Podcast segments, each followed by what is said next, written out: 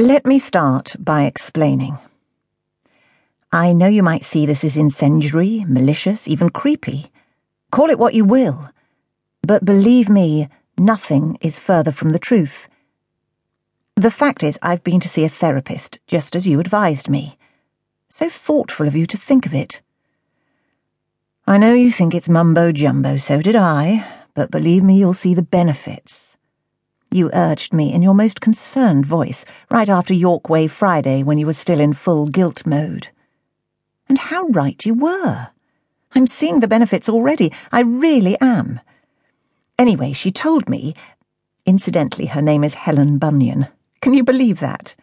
And she tilts her head to the side when I talk, like a little sparrow. I think it's supposed to let me know I have her complete, undivided attention. She told me that getting it all out there would be a vital part of my recovery process. That's exactly how she said it. A vital part of my recovery process. So, what can I do? I don't want to impede my recovery process. And Helen Bunyan really is so very concerned about my welfare. So, out there, it shall get. Now, I'm aware you will worry about the risk of other people reading this and it all becoming public. And believe me, if I can get this out there without risking exposure and all the problems that will bring, of course I'll do it. I only have your best interests at heart. You know that. But I'm sure you understand, having experienced the benefits of therapy yourself, that one has to be totally honest. No, what's that word they use instead these days? Transparent. Totally transparent no matter how painful. So that's what I shall be, as part of my recovery process. I can feel it working already. Thank you so much for suggesting it. Helen Bunyan, she wants me to call her Helen, and you can understand why, but I find it so difficult. It's like calling a teacher by her first name, quite wrong somehow has told me I should be journaling my emotions.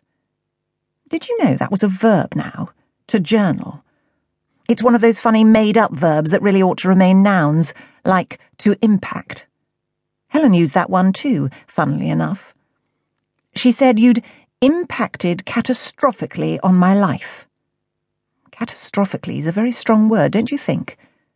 Still, you'd imagine a trained therapist would know what they were talking about, wouldn't you? So I'll have to assume she has some basis. So now I'm to journal my emotions.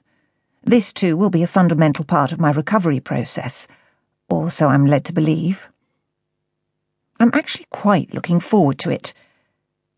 Since you've been gone, I've missed having someone to talk to. Remember how we used to dissect every last detail of our lives in those interminable emails we pinged back and forth all day long? Our relationship would never have got off the ground if we'd had proper jobs, you often said, making the phrase proper jobs sound like something black and slimy you'd found in your salad. And you were, of course, right. Fifty, seventy, a hundred emails a day, only possible because we both spend so much time online, sitting solitarily in front of computer screens for hours at a stretch.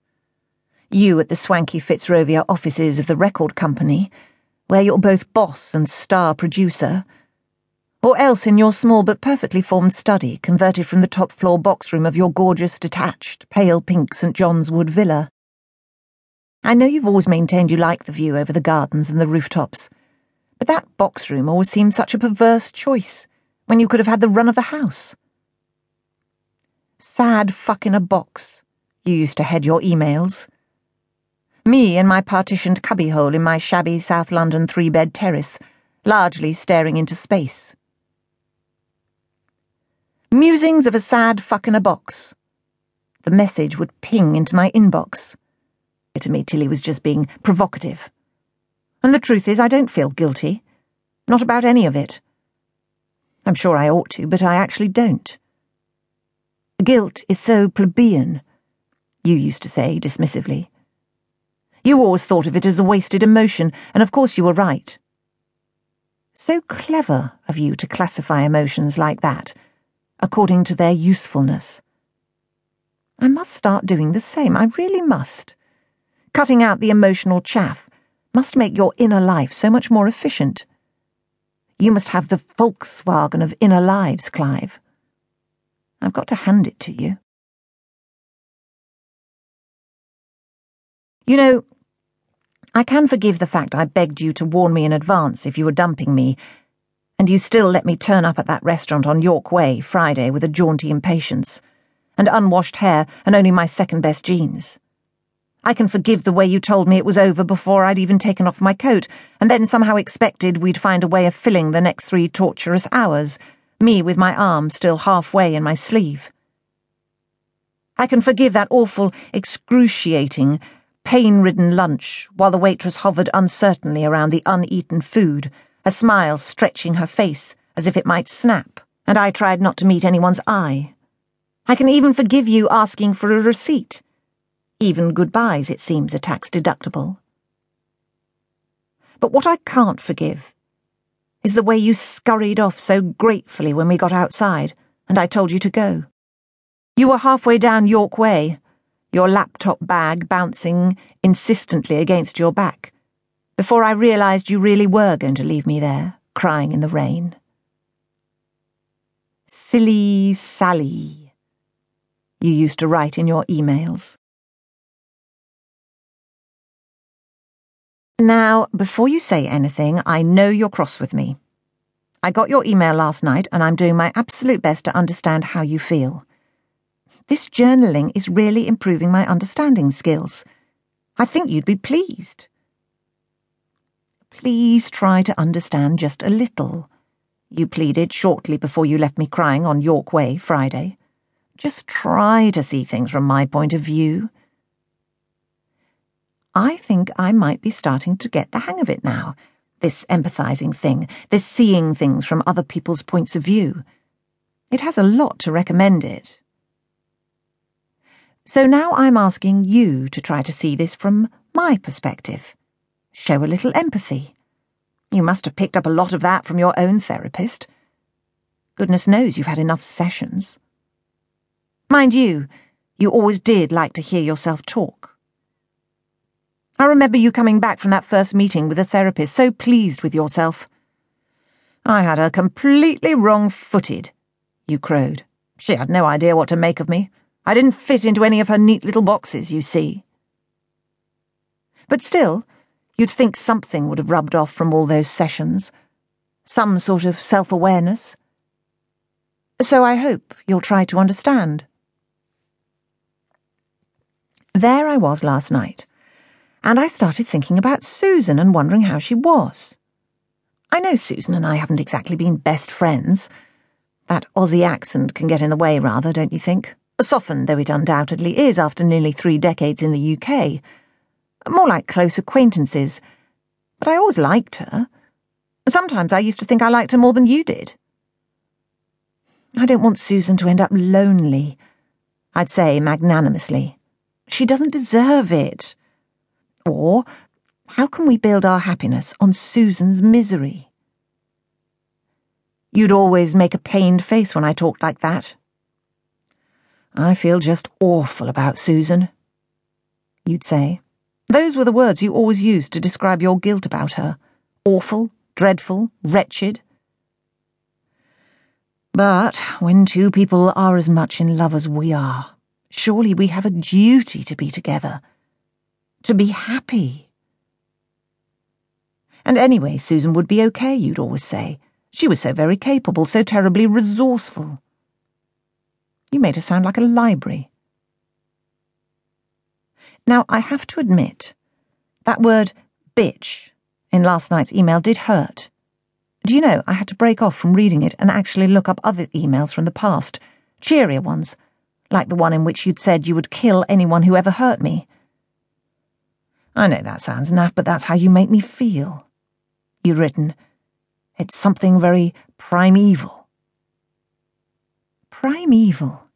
What an interesting choice of words. You know, now I come to think about it, that's kind of how I feel a lot of the time at the moment. Primeval. You know, The interesting thing is that subconsciously I believe I was actually hoping the you who wrote the first email would protect me from the you who wrote the second. Isn't that ridiculous? I should probably save that up and tell it to Helen at the next session. She's really big on the subconscious. It'd be like taking an apple to the teacher. Anyway, last night I was thinking about Susan. I do that quite a lot since you painted such a vivid picture of your life together. It's been so useful, because now I can visualize what she's doing at any time of the day. It makes me feel closer to her somehow. I know that after dinner, the two of you tend to slope off together to the second floor of your lovely St. John's Wood house, where you have a cosy duck egg blue sitting room with French windows leading out onto a private roof terrace. There you lounge on the vast designer daybed with Susan's ancient, flatulent dachshund and read the papers and watch the telly and comment on the things you've seen or read. Just chitty chat, really, you'd assured me Nothing like the range and depth of the things you and I talk about. So last night I was just a teeny bit at a loose end. These evenings are so long, don't you find? That yawning gap between dinner and oblivion. And I started imagining Susan and you relaxing on the plump velvet cushions. In my head, I'd already followed you through your routine. I knew that you'd eat in your gleaming double height glass roofed kitchen sitting around the blonde wood square table where Daniel and I enjoyed several dinner parties. So strange to think of it now. You'd probably have eaten in the company of your son, Liam, who I never got to meet, and one of his gorgeous, big toothed, shiny haired Sloane girlfriends, with their impossibly long legs. And after you'd done the clearing away, your way of showing appreciation for whatever culinary delights Susan had brought home from her upmarket catering firm. Successful businesswoman, wife, mother, so very, very capable. The two of you would have made your way upstairs. And suddenly this idea came to me to call Susan. Don't laugh. But I've always thought the two of us would be closer if circumstances were different. Sometimes I've allowed myself to imagine calling in for coffee on Susan's days off and sitting chatting over the kitchen table while you sit working at your computer in your top floor office. Maybe the three of us could go off and get a bite of lunch a little later on. So I called Susan's number. Hello, stranger, she said. And I imagined her meeting your mildly quizzical gaze and mouthing the word Sally, before lying back on the cushions, so she didn't see how your mouth froze into an O shape or your fingers shook as they gripped the edges of the Times. I didn't even know what I was planning to say to her until I actually heard her voice. That unfortunate down under accent gives her a rather no nonsense type of voice, doesn't it? To match her tall, athletic frame, like I imagine a PE mistress might have. Not that I have personal experience of such things.